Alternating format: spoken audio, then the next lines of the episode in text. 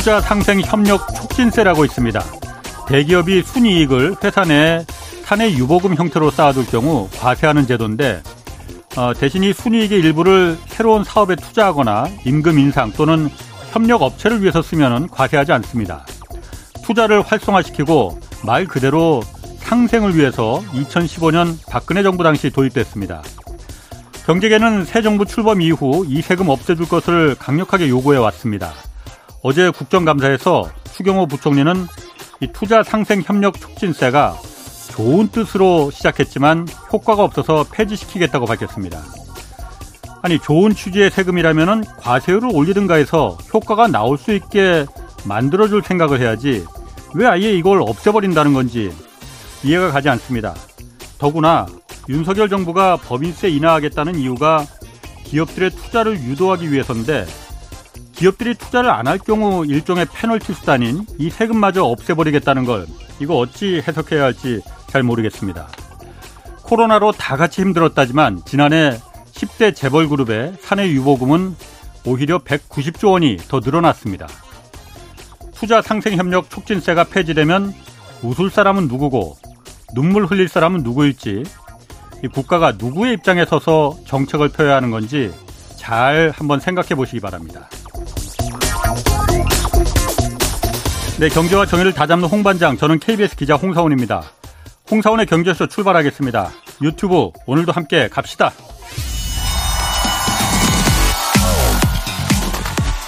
대한민국 경제 오디션 메가 경제스타 K 여러분 경제가 어려워서 힘드시죠? 그래서 준비했습니다.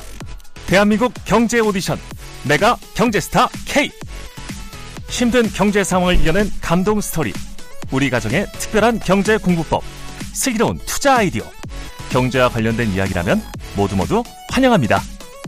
총 상금 6천만 원을 준비했습니다. 여러분의 많은 참여 기다립니다. 이 프로그램은 당신의 투자의 길을 춤추게 하는 새로운 투자 플랫폼 탱고픽에서 함께합니다. 네, 들으신 대로 총 상금 6천만 원 걸린 내가 경제스타 K 12월 9일까지 사연 받고 있습니다. 사연은 홍사원의 경제쇼 홈페이지에 올려주시면 됩니다. 자, 오늘 홍사원의 경제쇼 주제는 부동산입니다. 부동산 거래 절벽 뭐 역대급이다. 부동산 시장 사상 최대 위기가 오는 것 아니냐 우려 커지고 있습니다. 최근 부동산 시장 상황 그리고 전망 좀 짚어보겠습니다. 이광수 미래에셋 증권 수석 연구위원 나오셨습니다. 안녕하세요. 예, 안녕하십니까. 어, 서울 강남 아파트값 지표로 여겨졌죠. 대치동 음마 아파트. 여기가 지금 6억 원 이상 떨어졌다 이런 기사가 나오던데 집값 하락이 어느 정도 수준입니까 지금? 일단 전반적으로 뭐 아시는 것처럼 하락 추세고요. 하락폭을 예. 좀 키워 나가고 있는 상황입니다. 예. 그래서 지표로만 그러니까 지수의 예. 지표로만 보면 주간으로 0.2%씩 지금 떨어지고 있고요. 음. 그렇게 되면 거의 뭐 한 10년 만에 하락 주간 0.2%? 그렇습니다. 그럼 많이 떨어지네. 굉장히 많이 떨어지는 예. 거죠. 예. 그래서 그런 차원에서 하락폭이 좀 커지고 있다는 거고요. 저희가 시장을 볼 때 한 세 가지 정도를 구분해서 볼 필요가 있죠. 첫 번째는 뭐냐면 거래량. 네, 거래, 강조하셨죠. 그렇습니다. 그래서 거래량을 보면 서울의 아파트 거래량이 음. 한 600건에서 이제 500건 밑으로 떨어지고 있고요. 과거에는 이게 한뭐 달에 뭐 아니면 한 달에 한 달에 네 그러면 이건 뭐 거의 거래가 없는 그러게. 수준이고요. 예. 그다음에 경기도도 한 1,500건에서 2,000건 사이에 거래돼서 한 달에 예. 경기도 전체가요.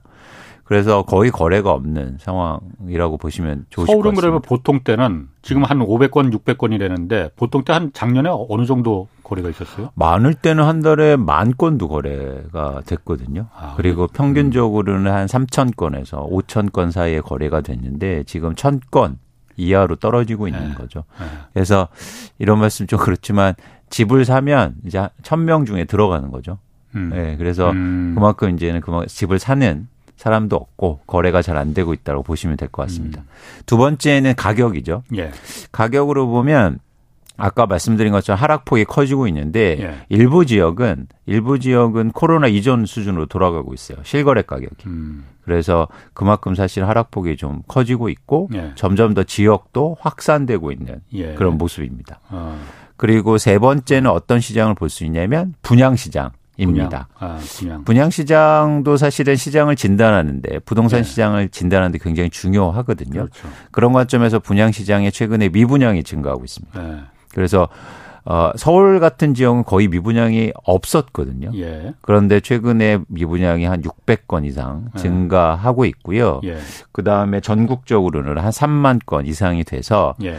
어, 그러니까 절대 수준으로 보면 낮은 수준이긴 합니다. 예. 그런데 없었다가 증가하는 그런 변화의 모습이 중요한 거죠. 없었다가 변, 증가하는 그렇죠. 예. 아예 없었다가 미분양 어. 아파트가 조금씩 증가하고 그렇지. 있는 거예요. 예, 예. 그러니까 저희가 전망할 때는 그런 변화가 중요하니까. 예. 그래서 그런 차원에서는 여러 가지 예. 그런 음, 어떤 모습이 예. 신호들이 시장에 좀 악화를 보여주고 있는 거 아닌가 생각하고 있습니다. 그 제가 뭐 부동산 전문가는 아니지만은 네. 첫 번째 거래량하고 이제 가격이야 뭐 항상 얘기했었으니까 네. 우리가 그냥 늘상 이제 좀 내성이 생겨서 아 내려가는가 보다 뭐 그 생각이 들어요. 그런데 네.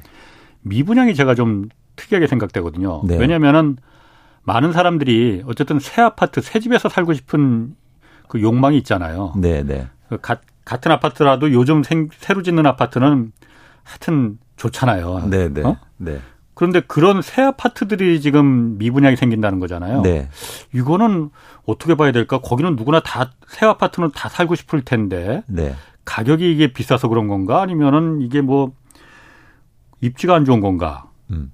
왜 그런 거예요, 그러면? 몇 가지 이유가 있습니다. 네. 말씀하신 것처럼 입지의 문제일 수도 있고요. 네. 그런데 흥미로운 게 뭐냐면 이 바로 뭐 심지어 지난해까지만 해도 입지 보지 않고 그냥 무조건 청약하고 분양받고 줄 서고 이랬었거든요.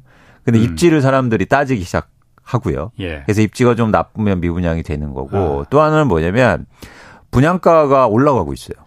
분양가가? 예. 요즘 집값은 떨어진다는데 분양가가 올라가요? 원재료 가격이 인상되니까. 아, 원재료 가가. 네, 시멘트값. 그렇죠. 어. 뭐 대표적으로. 네. 그럼 불가피하게 원재료 가격이 올라가니까 분양가가 올라가고 있는 예. 거죠. 예. 그런데 말씀하신 것처럼 주변에 집값은 떨어지니까 예. 상대적으로 새 집에 대한 예. 그, 그 뭐랄까 가격 차가 예. 적어지고 있는 겁니다. 예. 헌집 대비해서. 아. 그러니까 굳이 내가 지금 이걸 분양받을 필요가 있을까? 예. 이런 생각들을 하게 되는 거죠. 어. 근데 이렇게 되면 중요한 게 뭐냐면 건설사가 예. 분양을 안 하면 되잖아요. 건설사가 음. 뭐 분양을 건설사가 하는 건 뭐 실질적으로는 건설사가 하지만은 네네. 네. 분양을 뭐 재건축하거나 재개발하면 조합이 하는 거잖아요. 원래 그렇죠. 근데 재건축 재개발도 그렇고 일반 분양도 그렇고 그런 관점에서 재건축 재개발도 미분양이 나면 조합원들이 크게 어, 손해를 볼 수 있으니까 예. 그런 관점에서 분양을 좀 연기할 수도 있고 예. 뭐 이렇게 미룰 수가 있는데 예. 사실은 사업이 어느 정도 진행된 상황에서는 스톱이 안 됩니다. 그렇죠. 그리고 아파트 계속 올라가고 있으니까. 그렇죠. 그리고 네. 또 뭔가 내가 또 땅을 사기 위해서나 이주비를 하기 위해서 대출을 받아놨잖아요. 그렇지. 네. 그래서 마냥 연기시키기 힘들어요. 특히 금리가 올라가는 구간에서는. 둔촌이 그래서 둔촌 주공이 그래서 그 사달이 벌어진 거잖아요. 그렇습니다. 네. 그래서 어떤 과정이 이어지냐면 시장이 안 좋아도 계속 분양을 하게 할 거예요. 아. 그래서 앞으로 미분양이 증가할 가능성이 높습니다. 아, 지금 그러니까 이미 사업을 시작해서 땅 파고 아파트 짓기 시작한 데는 중간에 멈출 수는 없으니까 네. 그리고 더 증가한다. 그렇습니다. 그래서 어 사실은 미분양 증가가 또 다른 시장의 악화 요인이 될 거예요. 아. 네. 그게 이제는 네. 전형적인 주택 공급의 시차인 거죠. 예. 그러니까 음. 시장의 수요가 급변하는 것처럼 공급에 거기다 맞춰가서 조절하면 되는데 그게 안 되니까 시장이 좋을 것만 예상해서 건설사가 땅 사놓고 예. 제 조합들도 준비해 놨는데 예. 갑자기 예. 시장이 위축되는 거하고 별 별개로 예. 계속 분양을 해야 된다는 거예요. 예. 그래서 물론 뭐 분양 물량이 좀 줄 수는 있는데 근데 어쨌든 그렇기 때문에 미분양이 증가할 수 있고 그래서 과거에도 비슷하게 어떤 현상이 있었냐면 예전에 2008년도 9년도에 subprime이 딱 터졌는데 그렇지, 예. 미분양 아파트가 거의 전국적으로 16만 가구가 발생합니다. 예. 근데 예. 이렇게 이렇게 보면 이해가 안 되죠. 아니 서프라임 터졌는데 왜 거기다 공급을 하고 있어? 이렇게 질문하실 수 있잖아요. 아하. 근데 멈출 수 없다는 거예요. 아. 한번 삽을 뜨면. 아, 그렇죠. 네. 그래서 안 팔려도 하게 된다. 예. 그래서 이게 또 다른 시장의 악화 요인으로 작용할 수 있다는 겁니다. 아. 그러면은 반대로 네. 지금 이게 미분양이 날 거라고 예상을 하고 그러니까 지금 재건축이나 재개발이나 아니면 뭐 새로 좀 택지 개발해서 아무도 안 들어갈 거 아니에요. 건설사들이 돈이 안 될 거라고 생각하니까. 그럼 나중에는 이게 오히려 또 반대가 될 수도 있는 거예요. 맞습니다. 홍 기자님 정확히 지적하신 어. 거예요. 그래서 어. 시장이 이제 장기적으로 안 좋아지잖아요. 예. 그러면 또 준비를 안 해요. 음. 땅도 안 사고 예. 조합원도 준비가 안 해. 예. 근데 반면에 그렇게 안 좋아진 다음에 수요가 또 올라와서 시장이 좋아지잖아요. 예. 그때는 또 공급이 부족한 거예요. 그렇지. 예. 어. 예. 그래서 이런 공급의 시차 때문에 특히 한국에서는 가격의 변동폭이 큰 겁니다. 아. 안정적으로 공급이 이루어지지 않는 거예요. 예. 어.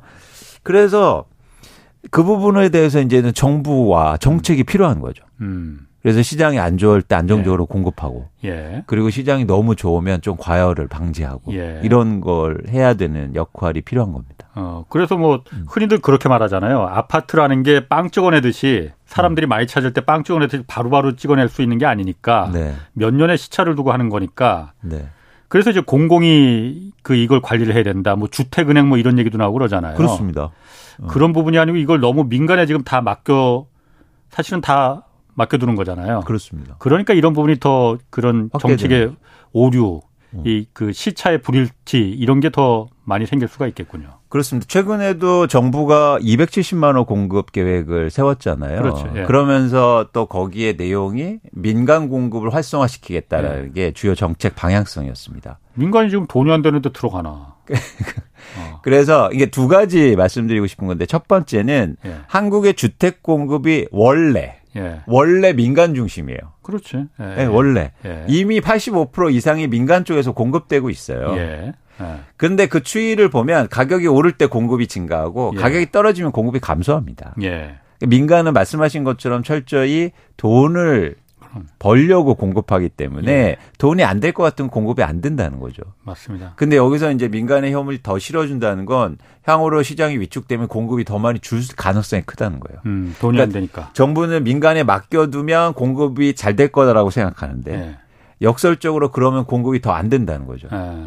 그래서 향후로 시장이 또 회복하고 또 뭐 금리가 또 인하되고 이래서 뭐 투자하는 사람도 많아지고 다시 살려는 사람이 많아지면 공급이 또 그때 부족한 거예요. 음. 어. 맞아요. 그래서 저는 반대로 고, 이럴 때일수록 시장이 안 좋고 위축될수록 공, 공공의 안, 공공을 통한 안정적인 공급을 해줘야 최소한 중서민들을 위한 그런 시장은 안정될 수 있다고 보고 있는 거죠. 음. 네. 지난번에 음. 이 의원님 나오셨을 때 네. 그때가 아마 서울시 홍수 나서 반자 그 일가족 세 명 참변 나왔을 때 그때였을 거예요. 제가 맞습니다. 그때 이 의원님 말씀하신 게 음. 아직도 제가 그, 그 감동적으로 감동적이라기보다는 제가 쓸데없이 감동을 많이 받아갖고 머릿속에 남아있는데 네. 국토부가 270만 원 공급한다는 게 민간에 이제 민간 위주로 한다는 거잖아요. 네. 민간은 네. 말씀하신 대로 절대로 돈이 안 되면은 대우건설도 거기 안 들어가고 현대건설도 안 들어가고 삼성물산도 안 들어갑니다. 네. 돈이 될 때 들어가는 거거든요. 네. 그런 집은 270만 호가 한강변에 20억, 30억짜리 집이 우리 국민들한테 진짜 필요한 거냐 그 얘기 하셨잖아요. 맞습니다. 우리 국민들한테 진짜 필요한 집은 지금 필요한 집은 부족한 집은 그 전 집이 아니고 그렇죠. 반지하에서 생활하는 그분들이 취약계층이 안전하게 살 수 있는 서민들을 위한 내 돈으로 월급 받아서 살 수 있는 그 정도 가격의 합리적인 가격의 주택을 원하는 게 필요한 거지. 한강에 20억짜리, 30억짜리를 100만 채, 200만 채 지으면 뭐 합니까? 그런 집을 살 수 있는 사람은 뻔한데. 그렇습니다. 그리고 그래 그렇기 때문에 시장이 위축될 때 그런 공공의 주택을 확보하기가 되게 용이하거든요. 음. 정부가. 예. 그래서 사실은 어쩌면 앞으로 다가올 이 시장의 변화가 정부 한 정부가 그런 주택을 확보하고 그리고 주거에 대한 복지를 마련하기에 굉장히 좋은 예. 호기가 되고 될 수 있다고 저는 보고 있고요. 음. 또 하나 이제는 말씀드리고 싶은 게 재건축이나 재개발, 특히 재건축을 통해서 그런 주택을 마련하기가 쉽지 않아요. 그렇죠. 그러니까 최근에 어떤 현상이 있냐면 일부 재건축 단지에 가보시면 임대주택이 색깔이 달라요. 그런데 많이 있습니다. 뭐 따로 띄워놓기도 하고. 예. 아. 예. 회색으로 칠해놨어요. 예. 충격적이죠. 근데 통계로만 보면 이런 지역 재건축에서 임대주택이 생겼잖아라고 말씀할 수 있죠. 예.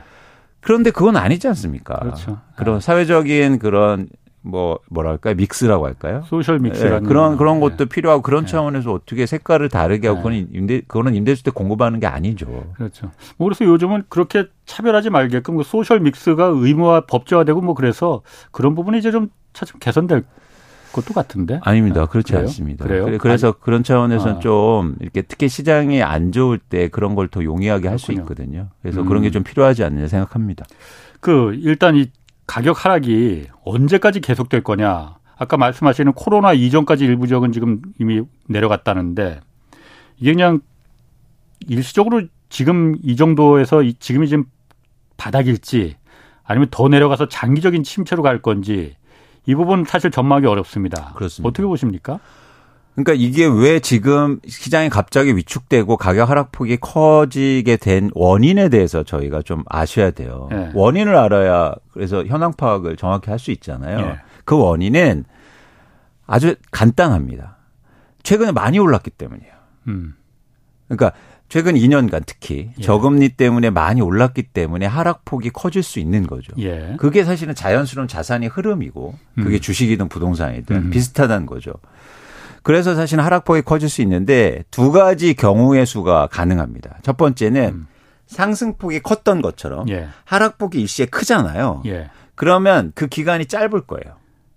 상승폭이 짧았던 만큼 그러니까 상승폭이 짧았던 만큼 아. 하락폭도 그렇게 빠르게 일어나면 아. 예, 예. 그러면 짧은 기간에 사이클이 끝나고 아. 다시 조금씩 회복하는 구간이 나올 수 있습니다. 예. 근데 하락폭 상승폭은 굉장히 짧은 기간에 올랐는데 예. 떨어지는 것도 지지부진하게 떠진다. 예. 그럼 떨어지는 게 굉장히 오래 갈 수 있다는 거죠. 어. 그게 어. 바람직한 거 아닌가? 그게 사실은 네. 전체 경제로 측면에서는 좋은데 연착륙이라고도 뭐 하고 그렇습니다. 아. 근데 지금의 분위기로 보면 네. 어, 경착륙 할 수도 있겠다는 가능성이 나오는 거죠. 이미 경착륙 하고 있는 거 아니에요? 일부 그런 지역이 이제 나타나고 있으니까. 예. 예 그렇게 되면 이제 팍 올라 오르는 게 확 떨어지고. 예. 그래서 당분간 이제 계속 지지부진할 가능성이 좀 높, 높지 않을까 이렇게 예. 보고 있습니다. 아 그럼 장기 침체로 갈 가능성이 더 높다는 거예요, 그러면은? 저는 일단 그렇게 아. 보고 있습니다. 어, 네. 그러니까 상승 산이 깊으면 골이 깊다도 말하듯이 네. 산이 높으면은 산이 높아지는 게 시기가 짧았으니까 음.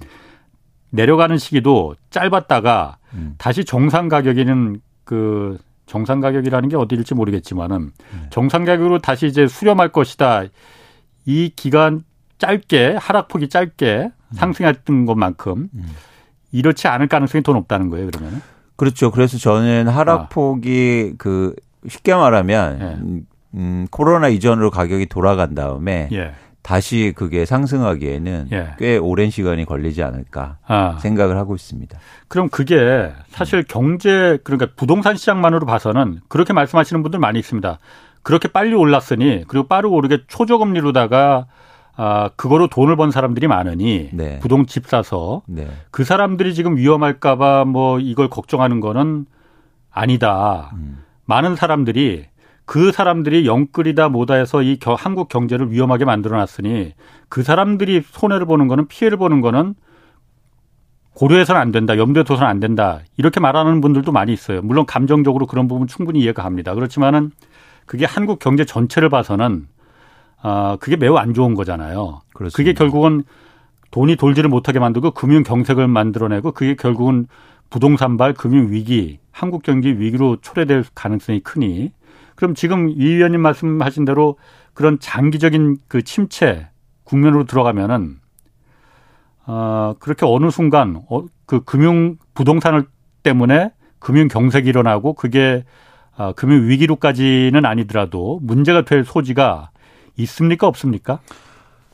근데 그 어, 그러니까 가계부채가 지금 많고 예. 대부분이 지금 부동산에 얽혀져 있는데 예. 그러니까 연결고리가 있거든요. 예. 부동산의 가계부채가 결국엔 경제 전체로 전반으로 어. 가, 는 데는 단 가격이 하락하는 걸로만 그렇게 연결되지는 않습니다. 가격이 하락하면서 예. 를 들어서 빚을 못 갚는다든지 아. 연체가 되고 예. 또 경매가 되고 이러면서 이제 국가의 신용등급에 문제가 생기고 예. 금융 시스템이 얽혀지면서 예. 그런데 저는 거기까지는 보고는 있지는 않아요. 이유는 뭐냐면, 음, 일단 하, 한국 전체, 그러니까 대주, 그러니까 예를 들어서 뭐 100채라고 그러면 한 뭐 70에서 80% 이상은, 어, 예를 들어서 이자를 낼 수 있는 수준은 된다. 예. 아. 이자를 낼 수 있어서 예. 요 기간을 버틸 수 있는 수준을 된다라는 거고요. 예. 또 하나는 뭐냐면 금융 시스템이 좀 다른 이유가 있습니다. 예를 들어서 네. 미국 같은 경우에는 담보 자산의 가치가 떨어지면 바로 바로 요청이 들어와요. 경매로 넘어간다 그래요. 예. 예. 그러니까 뭐냐면 빚을 갚던지. 예, 예. 근데 우리는 이자만 잘 내면 예. 그러니까 유예를 해 준다든지 예. 원금에 대해서 아니면 그러니까 단순히 가격 아. 떨어지는 거에 연결이 안 돼 있거든요. 예. 그래서 그런 측면에서 일종의 차입한 사람들, 집을 예. 하기 위해서 뭐 연결을 한다든가 차입한 분들이 금융 시스템에 문제를 일으킬 가능성은 없다. 대신 이 문제가 있습니다. 그런 분들이 이자를 쉽게 말해서 이자를 많이 내야 되잖아요. 그래서 소비가 줄 수 있겠죠. 예. 그러면서 경제 성장률을 예를 들어서 훼손시키고 예. 경제 전체의 어떤 뭐랄까요 탄력성을 예. 줄일 수는 있는데 그게 금융 시스템을 위협하기는 좀 제한적이지 않느냐 보고 예. 있습니다. 한국에 일단 독특한 그런 예. 시스템이 있는 거죠. 음. 근데 이렇게 말하는 분도 이렇게 그 해석 분석하는 분도 있습니다. 그러니까 우리나라 아, 금융위기나 뭐 이런 금융 경세까지 부동산이 갈 가능성은 없다라고 말하는 주장하는 근거가 은행들이나 금융권에서 주택담보대출을 해줬을 때 담보가 확실하다. 네. 집이라는 담보 아니냐. 여기가 뭐 70% 50% 담보를 확실히 잡고 있기 때문에 그 담보로까지 그 70%까지 이하로 네. 빚을 못 빚을 못 갚는 사람이 생기진 않는다라는 네, 네. 얘기거든요. 네. 그런데 금융이라는 게 네. 사실 30%까지 만약 빚을 못 갚는 사람이 생길 때까지 때면은 음. 집만 그게 문제겠느냐. 네네. 네. 우리 경제가 다 그때쯤이면 정말 아우성이 나는 곡소리가 나는 상태인데 음. 그럼 30%가 아니고 아파트 담보인 그 70% 내까지 내려가기 전까지 음. 10% 15%만 빚을 못 갚는 사람이 나오더라도 음. 은행들은 반드시 다 이제 회수하기 시작한다. 네. 그래서 이제 그게 경색이 일어나고 금융위로 번진다. 30% 담보가 70%라고 해서 그거 안심해도 되겠느냐. 천만의 말씀이다. 10%만 가더라도 은행들은 벌써 긴장하기 시작한다는 거거든요. 네, 네. 그말 저거 일리 있거든요. 네.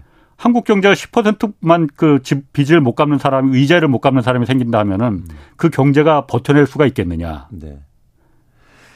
그러니까 그게 저희는 일단 LTV나 DTI 규제가 예. 계속 있어 왔고 네. 그리고 또 하나 뭐냐면 아까 말씀드린 것처럼 담보 가치가 훼손된다고 그래서 바로 뭐 이렇게 경매에 들어가거나 예. 바로 이렇게 뭐 원금을 갚으라고 하는 시스템 구조가 실무적으로는 아니기 때문에 예.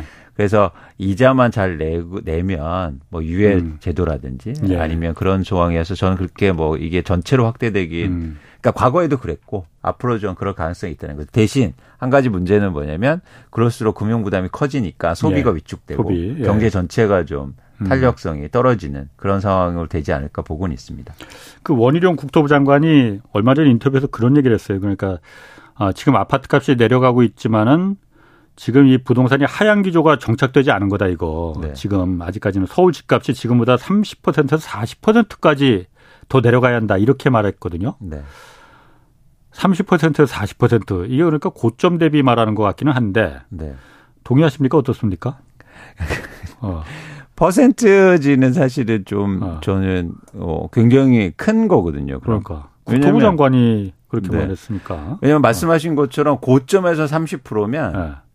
그럼 굉장히 큰 거예요. 네. 쉽게 말해서 5억짜리가 10억 되면 네. 100% 오른 거잖아요. 네. 근데 10억짜리가 다시 5억 되면 50% 빠지는 거거든요. 예, 예 그렇죠. 그렇기 예. 때문에 올라갔을 때 퍼센트지는 예. 조금 퍼, 빠져도 100, 절대 금액은 굉장히 큰 거거든요. 예, 예. 그래서 어떤 근거를 갖고 말씀하셨는지 잘 네. 모르겠지만 네. 어쨌든 정부에서 어 집값 하향의 의지는 음. 일단 주무정권이 갖고 있다라고 네. 이제 판단할 수 있는 거고요. 예. 그 하락 근거는 잘 모르겠습니다. 어, 네. 30% 40%는 네. 이러면 하여튼 굉장히, 굉장히 큰, 큰 거라 이거죠. 네, 네. 어. 음. 그리고 어쨌든 그 국토부에서 그래서 그 여러 가지 이제 정책이 부동산 정책이 나오기 시작합니다. 그래서 지난번에 이제 분양가 상한제 좀 완화한 것도 나왔었고 이번에 어, 며칠 전에 29일이죠. 이때 나온 게 재건축 이제 초과이득 환수제, 재건축 부담금이라고 하잖아요. 이거 낮추는 방안 발표했지 않습니까? 네. 어, 주요 골자가 뭔지 간단하게 좀 설명해 주시죠. 한 세 가지 정도로 네. 요약할 수 있는데 일단 재건축 초과이익 환수제라는 거는 재건축을 했을 때 얻는 그 조합원들이 받는 이익에 어 그게 3천만 원을 넘으면은 네. 한 최대한 50% 정도는 너무 많은 이익을 갖고 가니 그렇죠. 이게 불로소득이 너무 크니 50%는 그렇죠. 국가 세금으로 환수하겠다 이겁니다. 맞습니다. 그걸 이제 너무 많다고 해서 지금 계속 이거 없애달라고 재건축 단지마다 요구한 거거든요. 맞습니다. 아, 그 어떻게 개편됐나요? 그러니까 이게 말씀하신 것처럼 결국에는 재건축을 하면 용적률이라든가 예. 사회적인 어떤 자산이 들어가니까 그렇지. 그래서 집값이 오른 거에 일정 부분을 예. 쉽게 말해서 세금으로 내라 예. 이런 이제 제도고요. 2006년에 도입됐는데 예. 어, 이번에 한 세 가지 정도 주요 개정 내용이 있습니다. 예. 첫 번째는 아까 말씀한 것처럼 3천만 원 이상이 나와야 돈을 냈거든요. 초과 이익이. 네. 어. 근데 1억으로 그걸 올렸어요. 어. 그래서 1억 1억 미만으로 하면 한 푼도 안 내는 예. 구조로 가져갑니다. 음. 그다음에 과세 구간이 있잖아요. 과세 구간? 과세 구간. 아. 그러니까 예를 들어서 세율을 10% 20% 아, 30% 예, 예, 40% 예. 이렇게 내는데 예. 그 구간이 촘촘했어요. 한 아. 3천 2천만 원 수준으로. 아.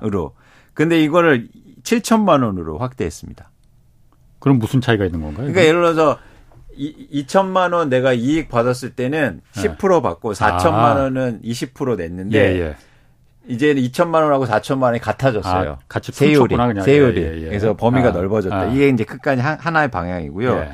두 번째는 그 가격이 얼마나 올랐느냐를 산정할 때 기존에는 추진위 재건축 추진위가 설립됐을 때부터 사업이 완료될 때까지 가격 상승분을 고려합니다. 음. 예. 근데 이제는 조합 설립 시점부터 재건축 추진위 조합 추진위가 설립됐을 때가 아니고 조합을 설립했을 때. 네. 그러니까 아. 뭐냐면 기간이 더 짧아진 거죠. 아. 기간이 길수록 가격 상승폭은 클 거 아니에요. 추진이 설립되고 조합 설립될 때까지 한참 또 걸려요. 그것도. 맞습니다. 아. 근데 사실 집값이 추진이 설립되면 그때부터 상승하기 시작하거든요. 네, 그러니까 그렇죠. 추진이부터 쉽게 네. 말하면 조합 설립 그 기간까지 오른 거는 네. 돈안 내도 된다. 세금 안 내도 된다라는 게 나왔죠.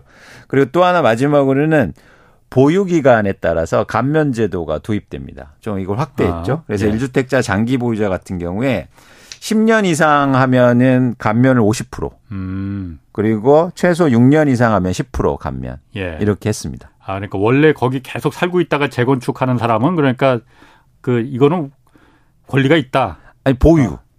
그러니까 그 살고 있는 사람이 보유한 거잖아요. 그러니까. 안 사는 사람 보유할 수 있죠. 아니, 그러니까 안 사는 아, 네. 아 보유만. 네. 음. 그러니까 재건축이 흥미로운 게 예. 자가 점유율이 낮아요. 그렇지. 네. 음마 아파트 자기 집주인이 사는 사람 거의 없습니다. 그렇습니다. 예. 그래서 그분들도 이제 보유만 오래 하면 예. 감면율을 높여줬죠. 아. 1주택자에 한해서긴 합니다. 그렇군요. 네. 그럼 그 중에서 가장 눈에 띄는 부분이 좀 가장 큰 혜택이라고 할까? 그러니까 왜냐하면 여태까지 재건축이 재건축 조합 단지마다 그 조합에서 우리 재건축 지금 안 할래 하는 게 어, 그 중에 한 가지 이유가 이 재건축 초과이익 환수, 환수 세금 이게 너무 세다. 그렇기 때문에 우리 이거 안 할래. 재건축 안 할래. 정부에서 암만 주택 공급한다 안 한다 하더라도 우리 협조하지 않을래. 이렇게 했었다는 거잖아요. 네, 네. 그럼 그 이번에 세 가지 좀 완화해 준것 중에서 어떤 게 가장 좀 그 혜택이라고 할까? 그 좀 조합한테 좀 이득이 되는 거예요? 제가 볼 때 아까처럼 최소 단위를 예. 인상시킨 게 효과가 좀 있습니다. 그러니까 아. 3천만 원에서 1억으로 예. 올려서 예. 제, 초과액 부담금을 안 낸 단지들이 38곳이나 면제되기 시작했어요. 그러니까 굉장히 많이, 음. 상당히 많이. 예. 그래서 그런 측면에서는 이게 효과가 아, 그걸로만 보면 있다고 볼 수 있겠죠. 아. 네. 그러면은 이번 재건축 초과익 환수제가 이게 이렇게 완화시켜줬으면은 음. 완화시켜줬으면 재건축 단지 여태까지 좀 왜냐하면 재건축 초과이득 환수제가 이게 아까 2006년에 생겼다고 했잖아요. 네. 계속 이 법을 한번 만들었으면은 계속 이걸 추진했으면은 이거 없애라 마라 뭐 완화해달라 이런 얘기 안 나오는데 중간에 한번 이게 없어졌단 말이에요. 네. 2015년도인가? 그때부터 한 3년인가 그때 없, 잠깐 부동산 경기 안 좋으니까는 그때 또 없앴잖아요. 네네. 네. 그러다 2018년도부터 다시 생긴 거거든요. 네네. 네. 그러다니까 옛날에도 한 번 없앴지 않았느냐. 그러니까 지금 다시 그런 경험이 있으니까 살이 전례가 있으니 없애달라 이거 아니에요. 그렇죠. 그게 제가 이제 계속 강조하지만 네. 사실은 정책이라는 게 네. 의도한 대로 움직이지 않는다. 네. 그러니까 예를 들면 이런 거죠. 쉽게 말하면 이게 정부가 재건축 네. 부담금 합리화 방안이라고 하는 네. 이 방안을 발표한 목적은 네. 말씀하신 것처럼 재건축 규제를 완화해줘서 서울의 공급을 늘리겠다는 방향이잖아요. 음. 그런데 과연 그렇게 될까? 이 음. 부분에 대해서 저희가 이제 의문을 가져야 되잖아요. 근데 단편적으로만 보면 네. 쉽게 말해서 조합장님들 다 모여갖고 네. 재건축 부담금 줄여주면 사업하실 거예요? 한다고 그러죠. 네. 한다고 그럴 수 있죠. 그래서 이제 면제를 시켜줬는데 진짜 할 거냐는 거죠. 그게. 근데 사실은 거기에 재건축이 여러 가지 굉장히 민감한 것들이 있어요. 제일 네. 큰건 뭐냐면 일단 용적률. 음. 그리고 그렇지. 뭡니까? 임대 비율. 예. 그리고 분양가 상한제. 예. 이게 사실 핵심 조항이에요. 어, 그렇지. 재건축 예. 부담금은 거기에서 또 일부를 한 거죠. 예. 그 중에 한 가지. 그러면 홍 기자님 생각해 보세요. 어. 그 중에 한 가지 없어졌어요. 그럼 어떤 생각이 듭니까? 나머지도 없애줘, 우리. 그래야 할래. 예. 아니, 그걸 제가 뭐라고 하는 게 아니고요. 예. 그건 너무 자연스러운 과정이에요. 어. 예. 그러니까 떡 하나 주면 예. 하나 더 주세요 하지. 예. 떡 하나 주면 배불려요. 어. 전한 개 수익이 앞으로 줄어들 거예요라고 예. 하면서 안 줘도 돼요 하는 사람은 없잖아요. 그렇죠. 그렇기 때문에 이거는 일종의 물꼬를 좀 틀어준 거 아닌가. 아. 그래서 그러면 이제 조합들이 이거 하나 더 없어져. 네. 그래서 당장 지금 그런 얘기들이 나오고 있거든요. 그러니까 아예 근본적으로 재건축 부담금을 아예 없애야 된다. 일단부터 예. 지금 이게 나와요. 어, 그 얘기도 당연히 나오고 있습니다. 예, 그래서 아예 아예 부과하지 말지 어. 이게 뭐냐. 그러니까 우기니까 되네 하고서는 더 우기면은 아예 없어지겠네. 뭐 그 얘기 나올 수 있습니다. 그래서 이제 이게 일종의 기대로 시장을 움직이는 그러니까 예. 그렇게 움직이거든요 사람들은 예. 그래서 그런 기대감을 일단 갖기 시작했다 예. 그래서 오히려 오히려 더 안 될 수도 있다. 아, 오히려 네. 더 기다리면은 더 양보할 거다 정부가. 네. 그리고 계속 안 된다는 걸 보여주면 예. 더더 더 큰 거를 얻을 수 있으니까 예. 오히려 그럴 가능성도 있지 않을까 생각합니다. 아니, 저도 그 부분은 동의합니다. 왜냐하면은 어, 정부가 아까 원희룡 장관은 어쨌든 정부의 부동산 정책은 집값을 내리게 만드는 게 목적이다라고 말하고 있잖아요. 네. 그런데 지금 국토부에서 내놓는 정책이 어, 분양가 상한제 그러니까 뭐 재건축 안전진단 규제 완화 기준 완화 같은 거는 저는 당연합니다. 그거는 완화시켜 줘야 돼요. 네, 네. 그런데 이게 그 분양가 상한제 일부 좀 그 완화시켜 준 거나 또 재건축 초과이득 환수제 이거 완화시켜 준 거나 이런 부분이 이게 원래 재건축 초과이득 환수제도 그때 처음에 만들어질 때도 이거 위헌 요소가 있다 해서 헌법재판소까지 간 거거든요. 그렇습니다. 그래서 거기서 이건 합헌 판결이 난 거거든요. 네네. 네. 이게 공익적인 요소가 크다. 그리고 집값을 투기의 대상이 아닌 살 그 용도로 쓰는 헌법적인 법적인 취지에 부합한다라고 해서 합헌 요소가 났으면은 음. 이 부분을 악법도 법이라고 하는데 계속 유지하는 게 정책의 그게 정책의 일관성이잖아요. 그러면은 뭐 없애달라 말해달라 완화시켜달라 말해달라 이런 얘기가 나올 거리도 아닐 것 같은데 자꾸 정권이 바뀔 때마다 뭐 정권의 이해관계에 따라서 이걸 뭐 빈대떡 뒤집듯이 왔다 갔다 하고 뭐 엿가락 늘리듯이 늘렸다 줄였다 하니까 그러니까는 사람들은 시장은 우기면 되네. 음. 우기면 되네. 이 생각이 드는 거거든요. 음. 오히려 이런 부분을 자꾸 건드리는 게 처음부터 그냥 안 돼. 이거는 법이니까 우리가 해주고 싶어도 해줄 수가 없는 거야. 라고 그냥 선언을 해버리면은 재건축할 단지들이 조합들이 그렇다고 손해 보는 거 아니잖아요. 네. 이익을 덜본 조금 덜 본다는 거잖아요. 네, 네.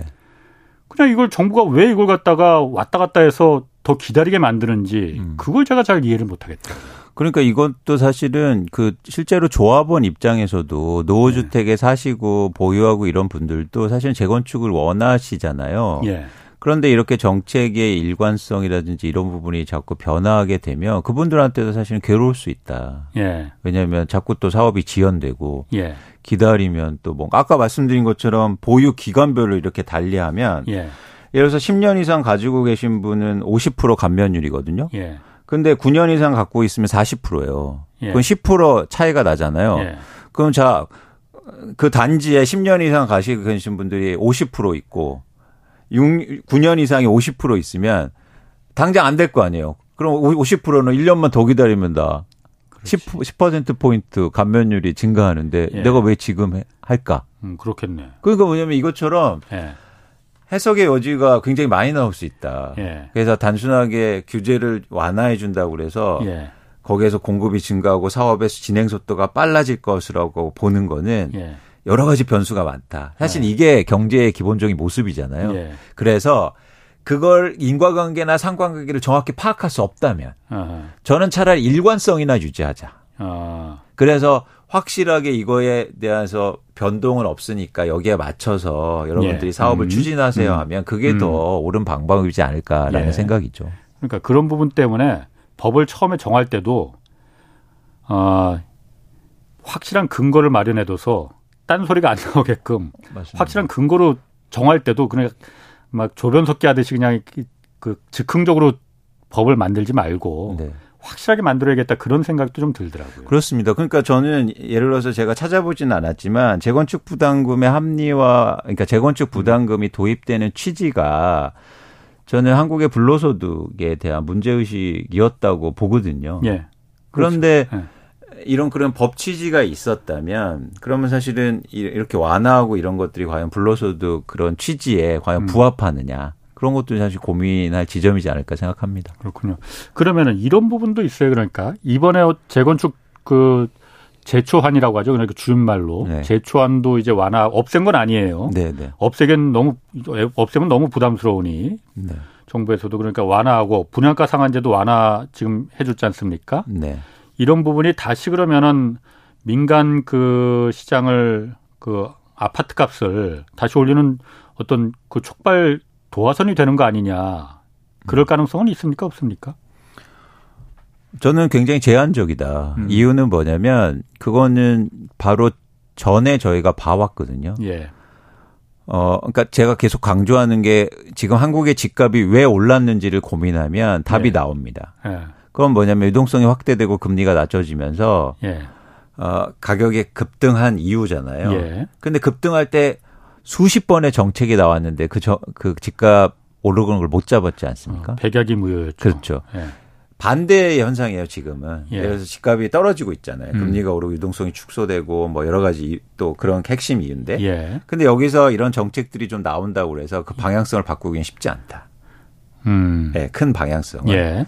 그래서 어 사실은 이걸 우리가 또 다시 한번 판단해야 될 게 뭐냐면 집값이 왜, 올, 왜 상승했냐에 대한 그런 부분이 좀 필요하다. 전 세계가 집값이 올랐잖아요. 예. 예. 그게 한국의 뭐 정책이 잘못돼. 그게 이제 진폭을 좀 키운 측면도 물론 있지만. 뭐 정책도 잘못됐어요. 그렇죠. 아, 근데 네.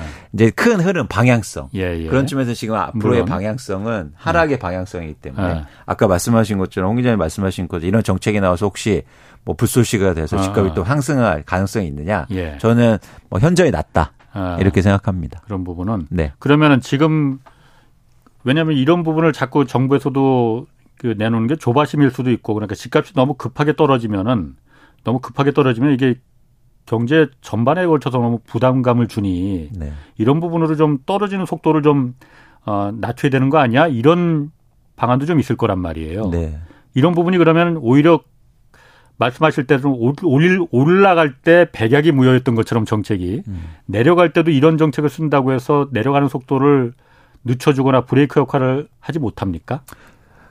그렇죠. 그러긴 힘들다. 어, 음. 어차피 내려가는 방향성에서 네, 큰 흐름을 사실 네. 바꾸기에는 힘들지 않을까 음. 생각하고 있고요. 그러니까 이- 이게 예를 하나 마- 말씀드릴게요. 최근에 예. 이제 투기과열지구나 조정지구가 해제됐잖아요. 어, 해제했죠. 예. 어, 어. 근데 오히려 그런 지역이 더 하락하고 있어요.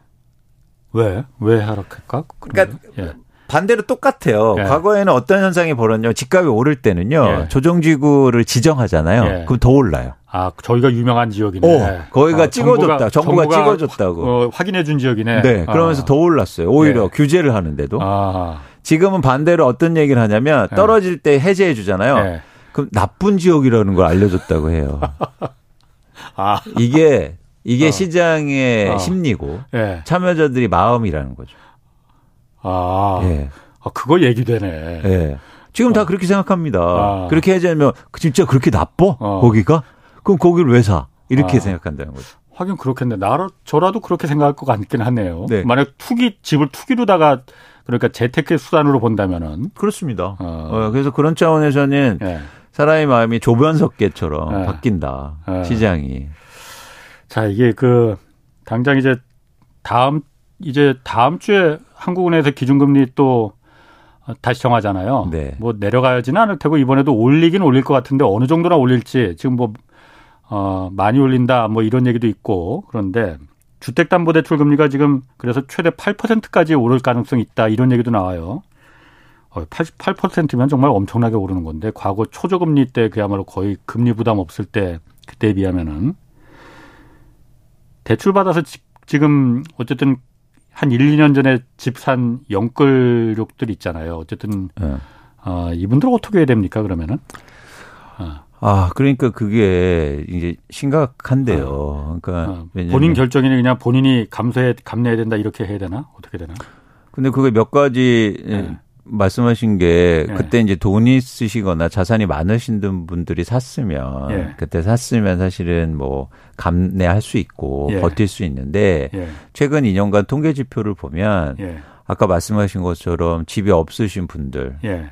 하고 그다음에 특히 또 젊으신 분들이 대출을 굉장히 많이 받아서 또 그것도 외곽 지역 예. 그러니까 예를 들어 집값이 변동성이 큰 지역을 예. 사요. 예. 그렇기 때문에 사실 리스크가 굉장히 커졌다는 거죠. 예. 어. 그런데 또 하나 뭐냐면 그분들의 특성이 투자 목적에 그러니까 심리적으로 쫓겼던 건 맞아요. 예. 계속 오르니까. 그래서 돈을 벌자고 하는 그런 수요들이 또 많았어요. 예. 그게 무슨 얘기냐면 내가 거주가 안 되는 집을 삽니다. 어. 네.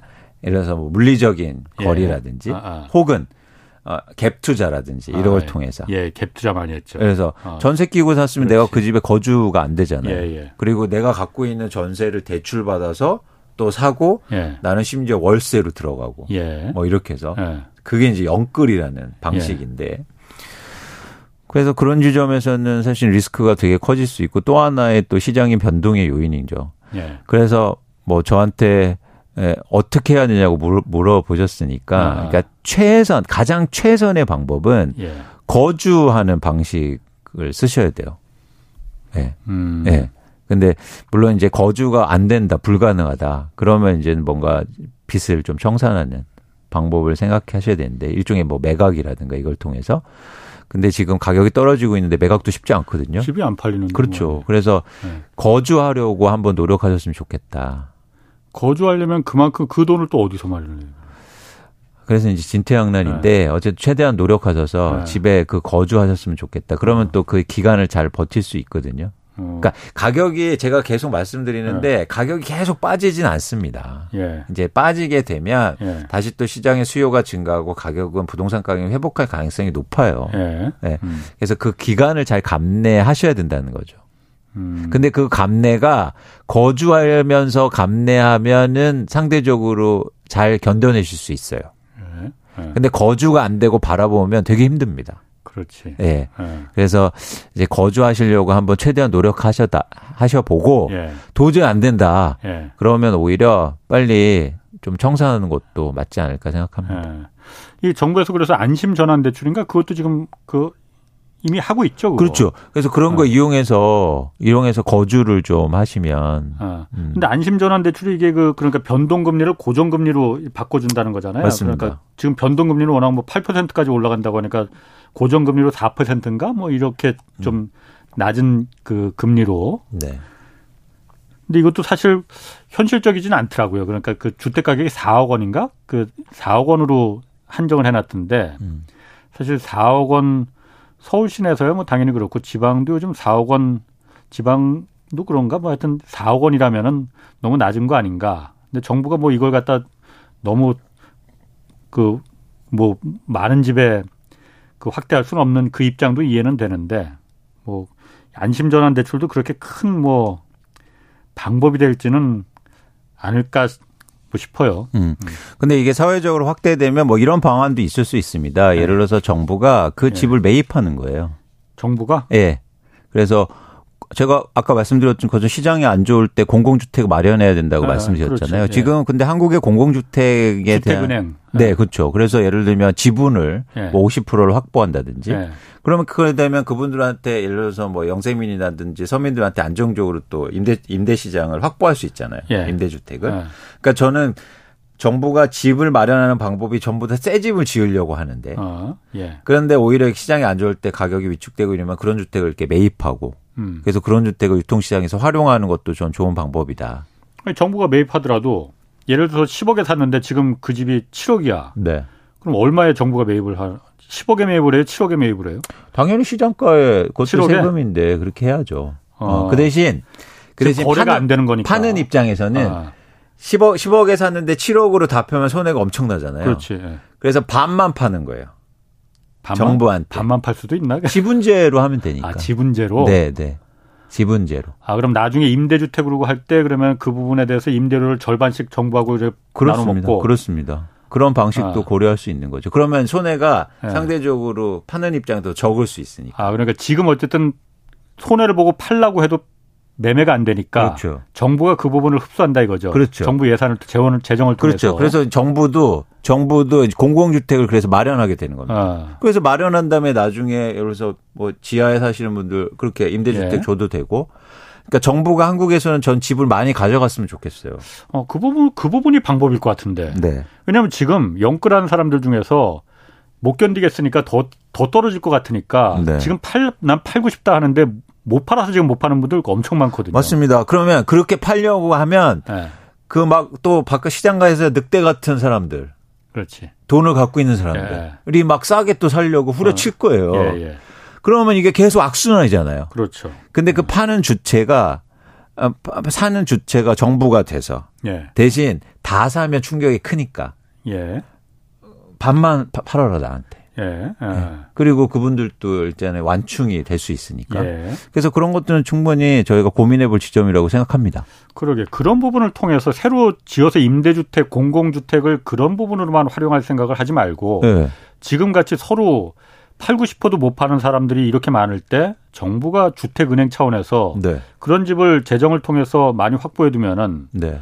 나중에 다시 집값이 오르고 그럴 때 그런 부분이 집값이 오르는 걸 막아주는 역할을 할 수도 있는 거 아니에요? 그렇죠. 뭐 팔 수도 있고 집값이 오를 그렇지. 때 그래서 매물을 네. 증가시킬 수도 있고 예. 그때 또 내가 정부가 정부 주택을 갖고 있으니까 임대차 음. 시장도 안정적으로 유지할 수 있는 음. 그런 거죠. 그래서 저는 집값이 하락할 때 정부의 역할이 굉장히 중요하다. 지금 왜 정부는 그런 생각을 못 할까? 이렇게 이 위원님도 생각하시는데? 그건 그건 제가 여쭤보지 않아서 잘 모르겠습니다. 어. 아니 그거 제가 지금 들어보니까 네. 지금 정부가 할 일은 그건 것 같아요. 네. 270만 호 짓는 거 이것도 물론 중요하겠지만은 네. 정부가 할 일은 정부가 할 일은 네. 어, 아까 제가 오프닝에서도 잠깐 말했지만은 누구의 입장에 서서 정책을 필 것인가 이거에 따라서 같은 정책이라도 그게 누구의 입장에 섰느냐에 따라서 착취적으로 변할 수도 있고 굉장히 포용적으로 변할 수도 있는 거거든요. 맞습니다. 그런 경우 수도 없이 많습니다. 지금 맞습니다. 보면. 그러니까 지금 정부가 한번 생각을 해봤으면 좋겠어요. 그거. 음. 그러니까 아까 말씀하신 것처럼 신도시 개발 위주의 그런 방식으로는 예. 정부가 주택을 보유할 수는 없어요. 그렇지. 전부 다 땅을 뭐 이게 막대한 돈을 들여서 땅을 개발한 다음에 건설사를 다 준 다음에 민간한테 다시 팔아버려요. 그다음에 민간에서 공급해서 또 분양가격 높여서 그냥 그렇지. 거기서 가져가서 네. 사실은 정부의 노력이라든가 정부가 확보할 수 있는 주택 수가 제한돼 있고 맞습니다. 조절 능력이 없거든요. 네. 근데 저는 이제 집값이 하향 추세고 만약에 큰 폭으로 떨어지고 음. 이러면 정부의 그런 역할들, 예. 정부가 거기에서 주택을 보유하고 공공주택을 보유하면 예. 어, 향후로 한국의 주택 시장, 부동산 시장이 안정되는데 굉장히 네. 도움이 될 거다라고 네. 보고 있습니다. 아까 잠깐 말씀하셨지만은 지금 우리 그 토, LH 토지주택공사에서만 하는 듯이 이런 신도시 개발하고 네. 이런 거는 제가 볼땐 저는 정말 반대입니다. 그냥 공인된 땅 장사예요. 네. 신도시 개발하기 위해서 강제 수용권이라는 걸 부여하잖아요. 네. 이거 정말 공산당도 안 주는 굉장한 특, 그 특권이에요. 네. 그래서 원주민들 논밭 강제로 헐값에 뭐 요즘은 헐값은 아니지만은 그냥 강제로 수용해서 네. 공공이 주택을 공급한다는 공공의 목적으로 수용을 해서 강제 수용해서 네. 다시 민간에 다 팔아버리거든 건설사들한테 네, 네. 비싼 값에 네. 물론 거기다가 도로 놓고 전기 깔고 그 주택을 만들기 위한 택지로 만들기 위한 기반 조성은 하지만은 그 돈은 들어가지만은 네. 그보다 훨씬 더 많은 이문을 이익을 남기고 민간에 팔아버리거든요. 네네. 아니 민간한테 강제로 헐값에 사서 다시 민간에 팔아버리는 게 이게 무슨 공공사업입니까? 음. 이런 건 하면 안 돼요. 주택공사에서 음. 말씀하신 대로 음. 정부가 싸게 샀으면은 택지를 싸게 수용했으면은 싸게 공급할 수 있는 그런 아파트를 짓는 그 역할을 해야 됩니다. 음. 그래서 이제 집값의 부동산 시장이 변화할 때 정부의 역할이 훨씬 더 중요하지 않을까 생각을 합니다. 예. 자 오늘 이광수 미래에셋증권 수석연구위원이었습니다. 고맙습니다. 고맙습니다. 내일은 박정훈 KBS 기자와 금융위기를 부른 영국의 감세 정책, 감세 정책 이거 자세히 한번 좀 분석해 보겠습니다. 지금까지 경제와 정의를 다잡는 홍반장, 홍사원의 경제쇼였습니다.